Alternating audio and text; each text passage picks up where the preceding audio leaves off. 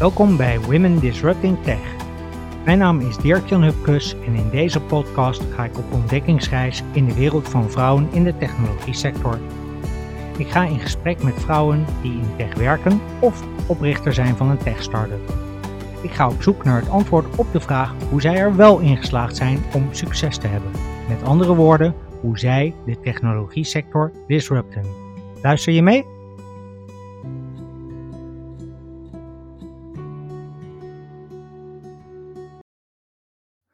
Welkom terug bij Women Disrupting Tech. Vandaag duiken we weer eens in de wereld van venture capital. En dat doen we samen met Adine Cenk Willink. Ze studeerde politicologie, maar heel veel tijd heeft ze niet in de politiek doorgebracht, want in plaats daarvan richtte ze twee start-ups op. De laatste was Nimbles.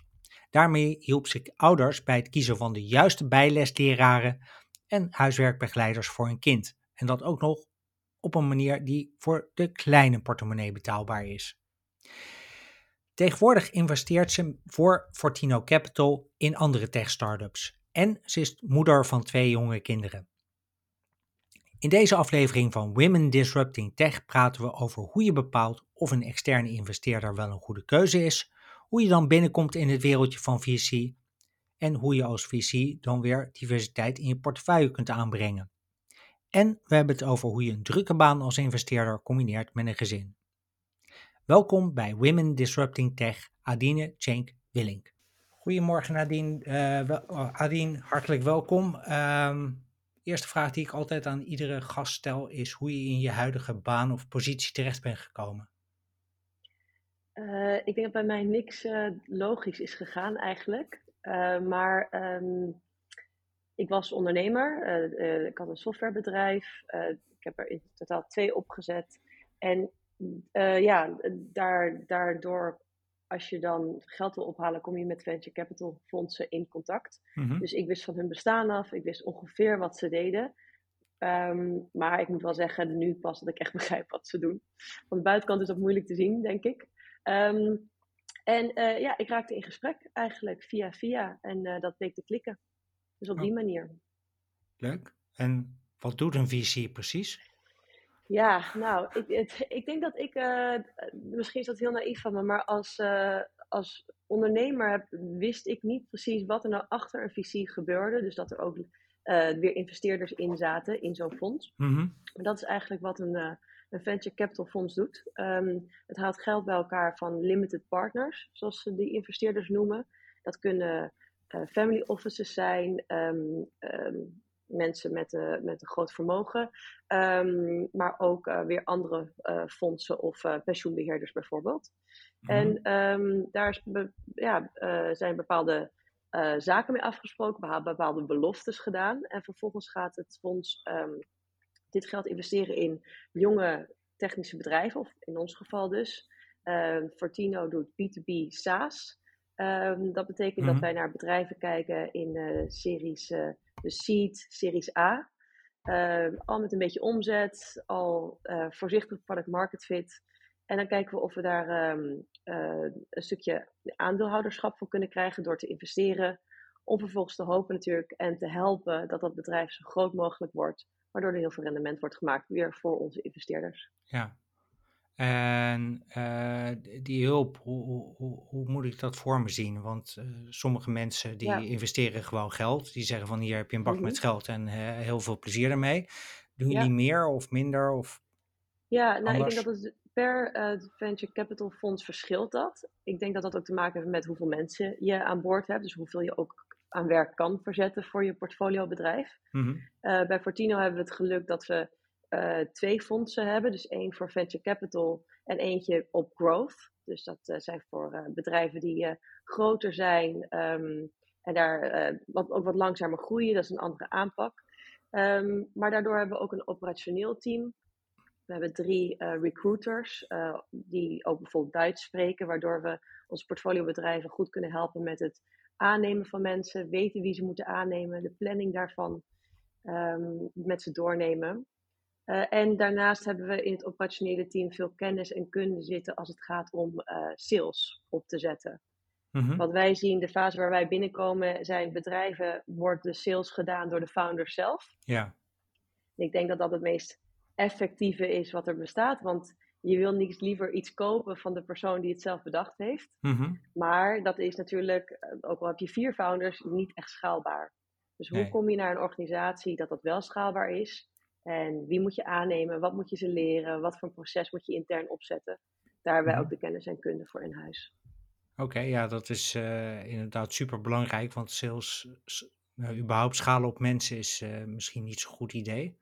Althans, eh, het is niet schaalbaar, laat ik het eh, zo maar zeggen. Ehm, de vraag waar ik een beetje mee zat, zoeken jullie dan ook naar maatschappelijke impact eh, qua, qua eh, bedrijven die je uitkiest? Of, Ehm, wij kijken naar bedrijven die, die mooi groeien en een mooi potentieel hebben in de markt. Ehm, we kijken daar niet specifiek eh, naar impact. We zijn ook geen impactfonds. Mhm, Maar het is natuurlijk wel heel mooi als het samenkomt.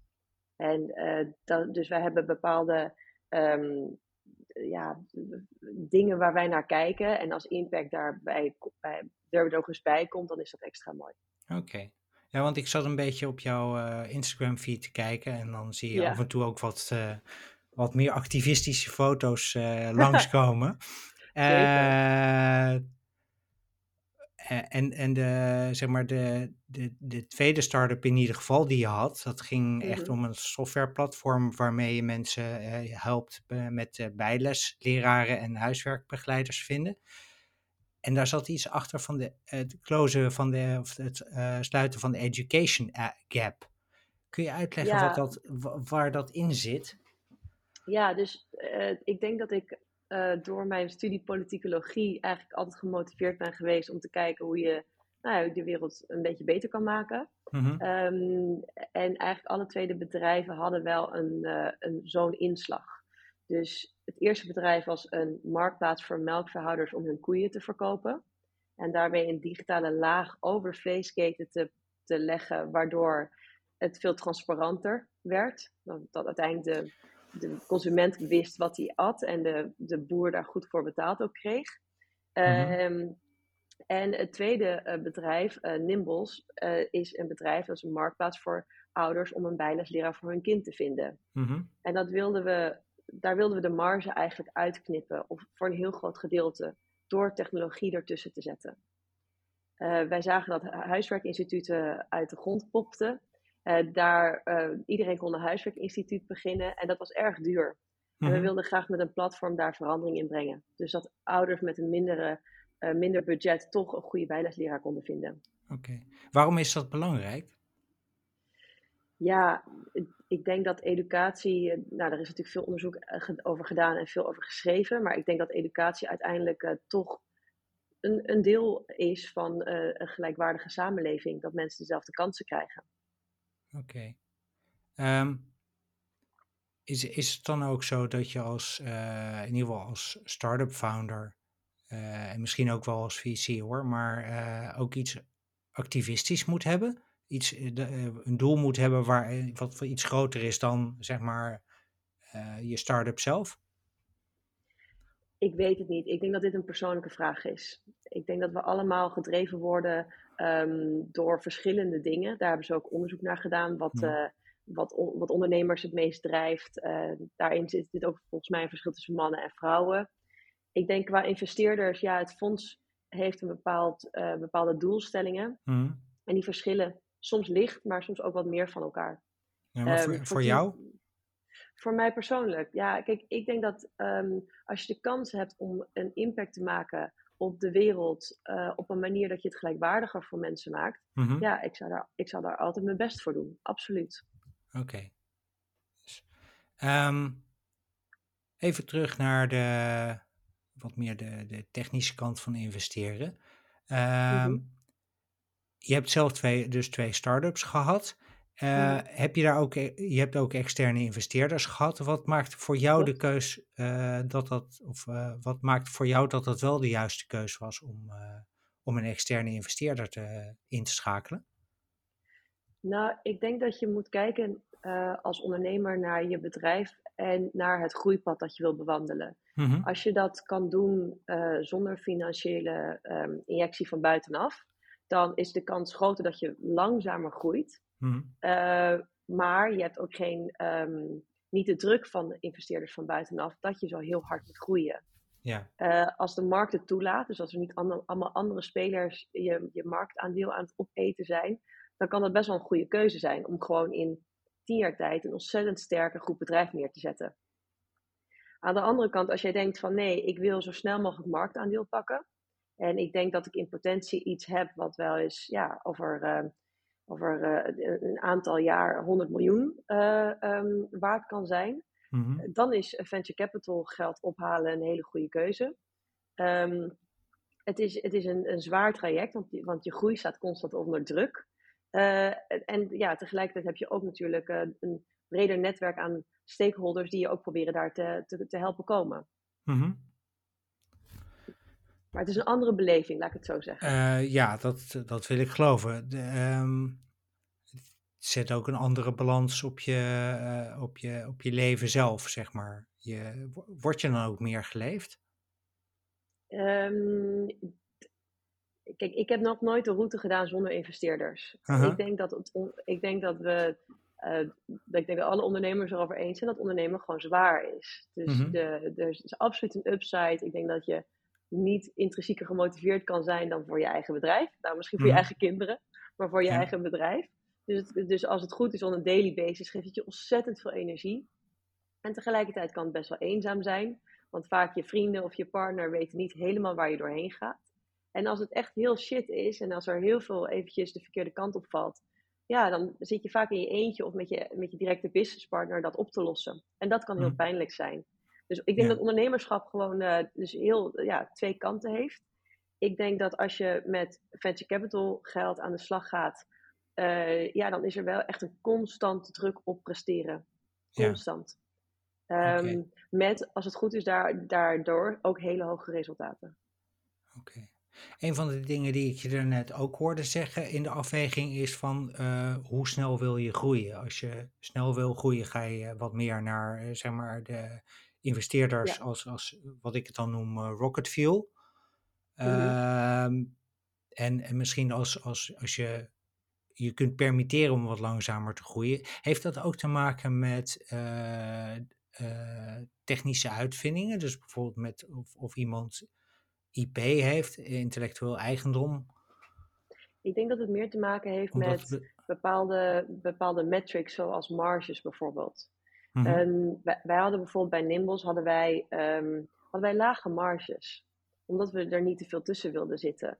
Maar dat betekende ook dat we heel veel ouders moesten aansluiten voordat we daar redelijk rendement op maakten. Yeah. Ja, dan heb je, geld, heb je eerder geld nodig van buiten. En vaak bij schaalbare uh, software waar je heel veel, dus weinig verdient, lage marges aan heel veel mensen, uh, dan zal je eerder geld van buiten nodig hebben. Um, ja, als jij okay. grotere marges hebt, bijvoorbeeld je verkoopt um, auto's, uh, mm -hmm. tweedehands auto's, daar heb je, heb je een platform voor gemaakt en daar pak je een goede hap uit, ja, dan hoef je daar minder van te doen. Daar, dat bereik je waarschijnlijk eerder. Heb je minder geld nodig van buitenaf als je dat zou willen. Oh, omdat de, de, de opbrengsten van verkopen gewoon genoeg zijn om daar weer investerings mee te kunnen investeren voor je eigen bedrijf. Ja, dus ik denk dat het, dat het dus uh, meer daaraan ligt. En natuurlijk, sommige, sommige ondernemers hebben geld uit een eerdere onderneming, of ze hebben geld vanuit huis mm -hmm. uit, of ze trekken het aan. En dan kom je eigenlijk al in het, uh, onder, met investeringspad, want dan ga je bij angels, dus mensen, ze noemen het wel eens friends, fools en family, ophalen. Mm. Mm -hmm. um, dus, dus ja, je, je kan natuurlijk, zeker het begin doe je vaak zonder een venture capital investeerder.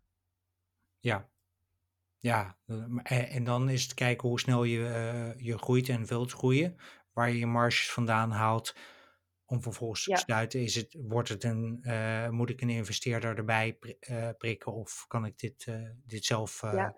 bootstrappen, heet het geloof ik. Ja, en ik zou, ik zou altijd um, eerder contact zoeken met investeerders voordat je echt gaat fundraisen. Um, het moment, er is namelijk heel veel te leren over. Dit had ik ook niet helemaal door toen ik zelf aan het ondernemen was. Dus dat dat fundraisen is echt bijna een vak op zich. Mm -hmm. um, met de manier van praten, met de manier van informatie delen. je, bent, je bent op een andere manier sales aan het doen. En dat is even een trucje wat je, wat je door moet hebben. Dus het is niet erg als je daarmee bezig bent en je weet dat je dit pad op gaat, Mhm. om even van, al wat eerder ehm, je contacten op te doen in deze venture capital wereld, dus met, eh, met investeerders. En te kijken wat er in de aanbieding is van ehm, eh, workshops, eh, communities, dat soort dingen. Oké. Ja, dat is wel een goede tip. Daar had ik even niet bij stilgestaan. Dat je, eh, ja, wel dat je beter vroeg dan laat kunt, dat die connecties kunt leggen, maar niet Ja. dat er ook die wij, dat het een apart soms- spel is. soms doen wij een investering en dan hebben we die founders al anderhalf jaar lang al gesproken. Mhm. En, en, en hoe, hoe, hoe- dat ontstaat dan bij een workshop? En, Dat ontstaat doordat we door een andere eh, investeerder worden, worden verteld van hé, hey, je moet eens een keer naar, met, met die en die praten. Mhm. Maar dat kan ook een keer op een event zijn dat je iemand spreekt. Eh, soms krijg je gewoon een mail in je inbox waar je denkt van oh, dit is interessant. Ehm, LinkedIn, soms eh, kan je een goede connectie op doen. Maar vooral, het, het- ik vind de venture capital wereld best wel closed off. In de zin dat het iedereen, veel venture capital investeerders praten met elkaar. Mhm. En het is ook de makkelijkste manier om eh, geld op te halen, doordat je door andere investeerders wordt geïntroduceerd weer bij andere fondsen. Dus dat Oh. is een beetje cru van de buitenkant. Ehm, en als ondernemer had ik dat zeker niet door. Maar is het dan wel ook zo dat als je eenmaal ergens binnen bent en daar zit een goede kruiwagen achter, dat je dan ook makkelijker geld in een latere fase kunt aantrekken? Ja, zeker. Dus ehm, ik denk dat het zeker te maken heeft met wie je op je cap table hebt staan. En als er bijvoorbeeld al goede angel investors op staan, die weer connecties hebben met venture capital fondsen, ja, dan Mhm. lo- loopt dat makkelijker. Dus in die zin is het een klein wereldje waar mensen elkaar eh, spreken in elkaars netwerk. En zo bouwt zich dat op. Dus als wij zien eh, dat er al eh, voor Series A, dat er al bij de seed ronde goede investeerders in zijn gegaan, ja, Mhm. dan denken wij al meteen, oh, dat is een hele interessante deal. Daar moeten we even goed de tijd voor nemen. Ja, dat is eh, een beetje hetzelfde als met sales is het social proof. Ja, dat is eigenlijk wat hier ook gebeurt. Ja. Ehm, even een zijstapje, want je, hebt een drukke baan als investeerder, maar je bent ook nog moeder van twee kinderen. Eh, Klopt. eh, hoe zorg je dat beide de juiste eh, aandacht krijgen? Ja, nou, ik denk dat zowel als investeerder zit ik, nog, zit ik op, in een ontzettende learning curve. En ik denk als moeder, denk ik dat ik ook nog elke dag fouten maak en bijleer. Ehm, maar wat, ik voor nu, wat voor nu voor mij werkt, is, nou, ik heb dus twee kids. Ehm eh, Fijke van vier, dus die is net naar school. En Livia van bijna twee. Ehm, wij hebben fulltime oppas thuis. Dus ik, eh, ik werk 4,5 dag. Dat is misschien ook. Dit zijn altijd dingen die ik ook van andere vrouwen altijd wil weten. Omdat Ja. je mist soms een beetje de plaatjes bij de vrouw, waardoor je ehm, je eigen moeite hebt met jezelf eigen plaatje in te vullen. Mhm. Maar eh, even één stap terug. Ik haal heel veel energie uit mijn, eh, uit mijn werk. Ik vind dat ontzettend leuk en ik haal heel veel energie uit mijn kinderen. Mhm. Ehm, dus ik probeer de twee dingen zo goed mogelijk te combineren. Dat doe ik door, ik werk 4,5 dag. Dus ik heb op woensdagmiddag heb ik vrij. Ik moet wel Mhm. zeggen dat er best wel wat avonden eh, in zitten in de week en ook best wel wat events ehm, voor werk. Maar dat is voor mij de balans. Ehm, ik heb vijf dagen per week oppas. Dus ook die halve dag is er nog steeds oppas, waardoor ik, mo- mocht ik een keer te veel werk hebben of een keer een middag willen omdraaien, is er gewoon oppas. Dus ik ben eigenlijk meer erbij. Mhm. Ehm, eh, die oppas is bij ons thuis. Dus eh, toen Fijke drie maanden was, was er al een oppas bij ons thuis. En die is er nog steeds. En wat ik gedaan heb, en dat is ook een hele grote portie geluk, maar ik heb iemand gezocht waar ik echt tegen gezegd heb van ik heb een tienjaren plan met Mhm. jou. Ik wil heel graag dat je tien jaar bij ons blijft. Ehm, ik heb een man die ook graag eh, werkt, die daar veel energie uit krijgt. Dus we hebben een soort van derde poot nodig thuis aan oppas, maar ook als rolmodel, als iemand die mee met jou je kinderen opvoedt. Dus zij is er al eh, nou, meer dan vier jaar nu bij. En ehm, inmiddels gaat Fijke naar school en Livia straks naar voorschool, dus die is tot nu toe thuis geweest. Mhm. Ehm, en, en dit werkt voor ons, ja. Oké, dat, want dat lijkt me wel heel apart om, om dan zeg maar iemand er inderdaad bij te hebben die Ja, ook echt eh, een deel van de moederrol moet invullen. nou, de deel, een deel van de ouderrol. De ouderrol, eh, sorry. ja, Dat, eh, hoe, hoe heb je dat? Want je, je bent inderdaad met, zeg maar, met een tienjarenplan eh, ben je dan echt gaan, gaan kijken. Hoe hoe mhm. maak je dan, hoe pas je iemand dan in in je persoonlijke leven? Hoe, hoe- ja, dus je, ik denk waar dat je, kijk je geeft naar? er, nou, je geeft een stukje van je privacy op. Mhm, Eh, en dat betekent dat die persoon die erbij komt ehm, een prettig mens moet zijn, eh, mhm. die niet te aanwezig is, die niet de energie overneemt in de kamer. Ehm, en tegelijkertijd iemand die heel op jou en je partner lijkt qua normen en waarden. Ik denk eigenlijk dat, dat daar echt heel veel mee gezegd is. Ehm, wat ik me nog afvroeg, eh, even over eh, het opvoeden van kinderen. Want je, ja, je zegt best wel rigide, van ik heb een derde persoon erbij in huis. Maar ik neem aan dat je niet, juist niet wil bezuinigen op zeg maar eh, de, de aandacht voor je kind. Nee, nee, dat zeg je heel goed. En het ligt natuurlijk veel genuanceerder dan een derde persoon en dus de opvoeding outsourcen. Ik denk wat er voor mij belangrijk was vanaf het eerste moment, is dat de kwaliteitsmomenten met mijn kind, dat die van mij waren. Ja, En dat is het opstaan met elkaar en in bed liggen terwijl zij nog een flesje drinken. eh, dat je ze naar bed brengt, dat je verhaaltje uit, aan ze vertelt. Ehm, wat ik heb geoutsourced is eigenlijk al het andere. Eh, ik ben nooit goed in schoonmaken geweest en ook niet in de was doen. En Mhm. dat doe ik dus nu ook niet. En die tijd die ben ik aan het werk. En eh, de tijd dat ik met mijn kinderen kan zijn, is ook een oprechte tijd met elkaar. Want ik sta niet te koken of de afwas te doen. Ik sta, nou ja, trouwens, de afwas hoort er wel bij. ja, Nee, ik- ben met hun. En dat is, eh, en dat is heel fijn. ja, dat kan ik me dan ook inderdaad. Maar eh, is dat, is dat voor, qua werk dan ook makkelijker? Dat je jezelf op die manier ook in staat stelt om veel meer gefocust, ofwel met je werk bezig te zijn, ofwel echt met Ja. kinderen te zijn en daar, daardoor ook echt voor ze te zijn? Ja, dus ik denk dat hier een praktische kant aan zit en een emotionele kant. De praktische kant is dat ik, ik denk dat, dit, dat wat ik doe is heel goed te combineren met kinderen. Eh, eh, je, ik sla om vijf uur mijn laptop dicht. Ik ben om half zes thuis. Eh, ik eet met ze. Eh, uiteindelijk liggen ze om zeven uur uit half acht in bed. Ehm, als er echt een, een, een, een noodgeval is, ben ik weg, loop ik uit de meeting. Dat kan allemaal en Fortino is echt supergoed in het faciliteren van deze work-life balance. Ehm, dat is het praktische stuk. Eh, het, het emotionele stuk is, is, als ik op werk ben, denk ik aan werk. En als ik thuis ben, denk ik aan thuis. En ligt mijn telefoon in de gang op het kastje. En dat is voor mij een hele fijne manier. Ik heb heel weinig last van schuldgevoel. Ik denk dat schuldgevoel een hele nutteloze emotie is in het, uh, in het ouderschap. Als je je schuldig voelt, dan moet je er of wat aan doen. Of het is niet Ja. nuttig en je Ja. mag het naast je neerleggen. En je voelt vanzelf, als je je vaak schuldig voelt, misschien moet je wat veranderen. Maar het wordt ook heel door de samenleving je aangepraat. Dus ik, ja, ik doe daar gewoon niet aan. Dat is mijn uh, oplossing. Kijk je ook op zo'nzelfde manier naar de fondsen die, of eh, naar de investeringen waar je in investeert? Dus of ze En- eenzelfde normen en waarden hebben, eh, kijk je naar hun tienjarenplan, ik noem even wat. Want het is, het is wel een lange relatie die je ook daar aangaat. Het is een lange relatie die je, die je aangaat. Eh, ik denk dat als je alleen maar op je eigen normen en waarden shopt en daar heel kritisch in bent, dat het erg moeilijk is om te investeren. Ik denk dat je een acceptatie moet hebben voor eh, de andersdenkende of Mhm. misschien wel de anders, eh, iemand die anders doet.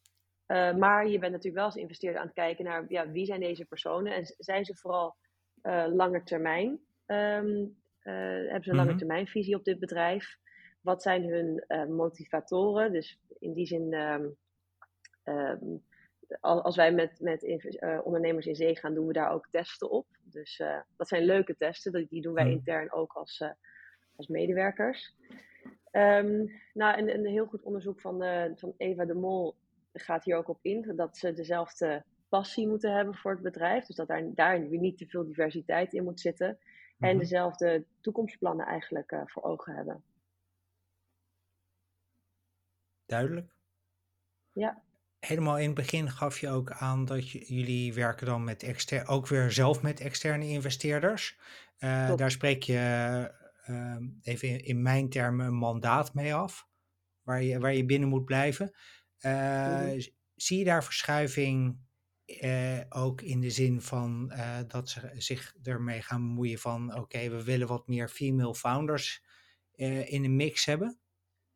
Nou, wat wij nu als grootste verschuiving hebben gezien is dat de ESG-rapportages erbij zijn gekomen. Mhm. Ehm, dat doen we ook omdat onze limited partners daarom vragen. Maar ook omdat onze portfoliobedrijven natuurlijk weer willen we graag dat die investering kunnen ophalen van weer later stage fondsen.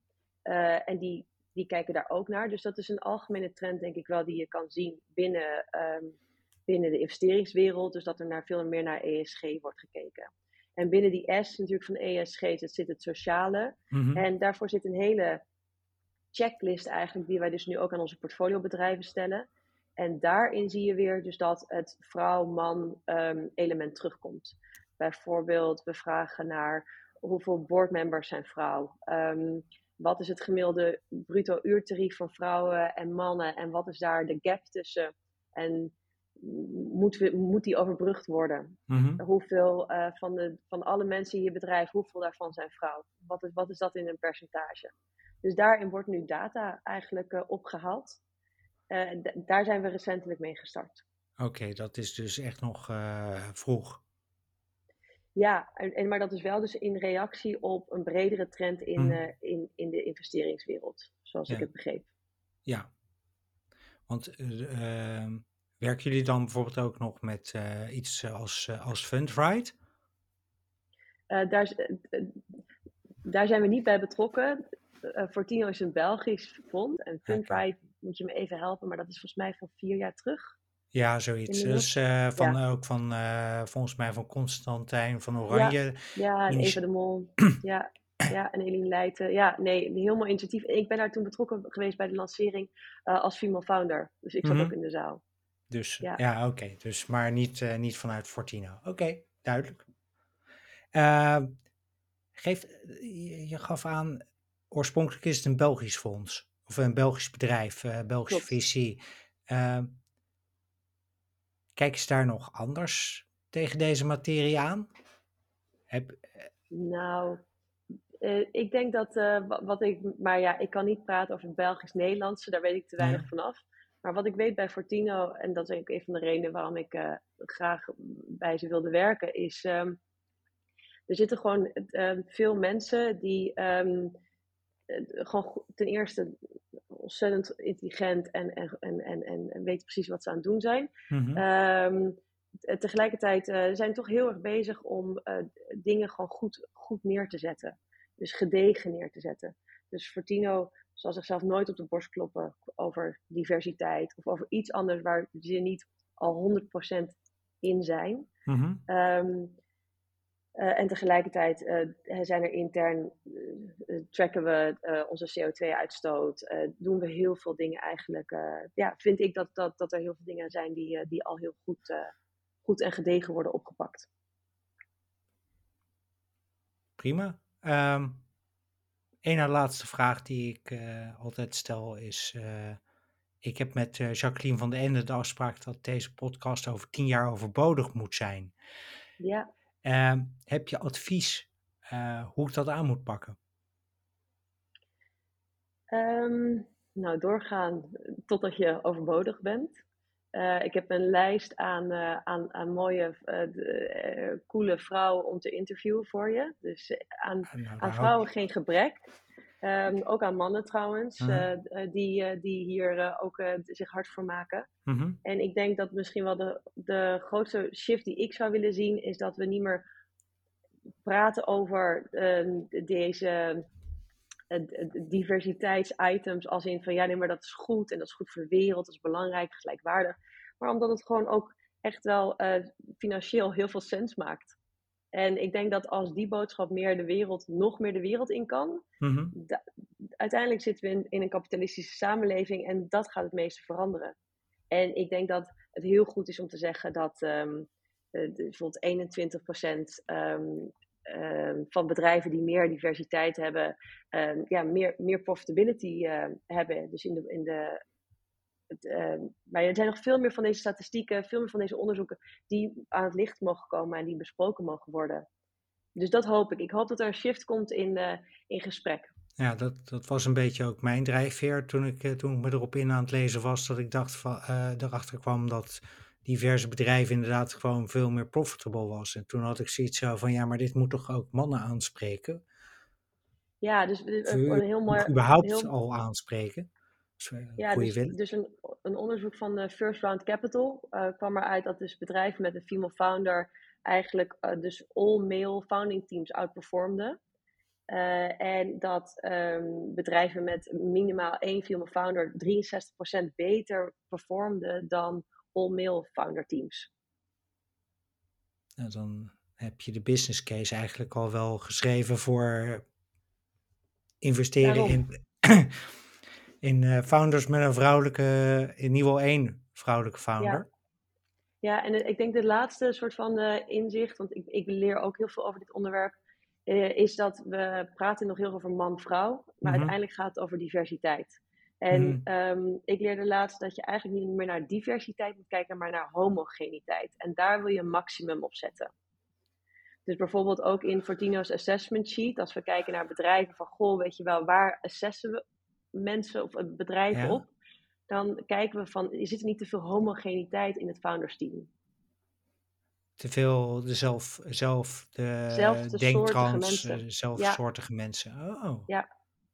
En, het, ja, en wat we weten uh, om daar naar te kijken is, zodra je uh, afwijkende mensen in je team hebt, maakt mm. niet uit hoe ze afwijkend zijn, mag ook mm. socio-economisch, mag huidskleur, maar, maar gewoon anders ja. denkende ja. Um, mensen, dan durven de, de anderen ook anders te denken. Dus dat is een heel leuk um, uh, interview met, uh, met, met um, de head of People Analytics van Google op YouTube. En die zegt ook van, als je wil dat er, dat er meer ideeën, meer innovatie, meer complexe ideeën worden of problemen worden aangepakt, dan moet je diversiteit introduceren. Want dan durven namelijk die anderen die homogeen zijn eigenlijk bij elkaar, durven ook meer uh, uit te drukken waar hun anders denkende ideeën. Oh, dus je daarmee geef je dus eigenlijk jezelf een excuus om uh, meer innovatief te zijn. Het, het, motiveert mensen om meer te, te denken, okay. breder te denken, denken meer out of the box te denken. Ja. Ah. En daarmee moet je dus homogeniteit meten en een maximum opzetten, in plaats van constant te zeggen: nee, er moet een vrouw bij, of er moet iemand met een andere huidskleur bij. Of, nee, je moet gewoon homo homogeniteit indammen. Dus dat was mijn laatste inzicht, die vond ik heel leuk. Ja, dat is. Oké, dankjewel. Dat is een uh, hele mooie. En dan uh, is dat denk ik ook een deel van uh, het advies om om te zorgen voor minder homogeniteit en nou ja, daarmee dus automatisch met meer diversiteit. Dus, ja, precies. Dankjewel. Ook voor dit leuke gesprek. Laatste vraag ja, die ik altijd aan mensen stel is: waar kunnen ze terecht als ze meer over Adine en over Fortino Capital willen weten? Ja, nou, ik denk dat het makkelijkste is om mij te vinden op LinkedIn, dus Adine mm -hmm. Willink. Uh, Fortino Capital is uh, fortinocapital.com. Mm -hmm. En um, ja, je kan mij altijd via LinkedIn bereiken of uh, via de website een mailtje sturen. Um, we zitten op LinkedIn veel met, we posten wel eens wat, dus dan kan je zien wat wij zo dagelijks doen. Dus, um, en daarin zie je ook veel wat wij met onze, met onze portfoliobedrijven doen. Dus veel events, halen uh, veel van de bedrijven bij elkaar om vooral elkaar te helpen. Uiteindelijk, uh, en dat de dekenen zij elkaar het beste helpen en zijn wij alleen maar de steun achter de schermen. Mooi. Dankjewel. Yes. Ook voor dit leuke gesprek. luisteraars, dank jullie wel voor het luisteren en tot de volgende aflevering. Dit was het voor deze aflevering van Women Disrupting Tech. Namens Adien en mijzelf heel hartelijk bedankt voor het luisteren en uh, we hopen dat je het een uh, leuke en leerzame aflevering hebt gevonden. De links naar de website van Fortino en naar het LinkedIn-profiel van Adine vind je in de show notes bij deze podcast. En die vind je op Apple, Google, Spotify en Anchor. Wil je meer afleveringen van Women Disrupting Tech beluisteren? Vergeet dan niet de podcast te volgen of uh, je te abonneren. En als je dat toch doet, zou ik het leuk vinden als je hem ook een review of een rating geeft, want dan help je andere mensen om deze podcast te vinden en uit te proberen. Vind jij het ook zo belangrijk dat er meer vrouwen in tech komen, zodat deze podcast over tien jaar echt overbodig is. Deel, de, deel deze podcast dan vooral met vrienden, familie, collega's en op die manier geef je de mensen die ik interview een podium en zo help je om vrouwen in tech over tien jaar normaal te maken. Tot slot, ik vind het leuk als je met mij wil connecten op LinkedIn. Uh, zet dan wel even in de uitnodiging dat je deze podcast hebt beluisterd, want dan uh, weet ik hoe je bij mij terecht bent gekomen. En via LinkedIn en Instagram vertel ik je ook wanneer nieuwe afleveringen van deze podcast online staan. Dankjewel.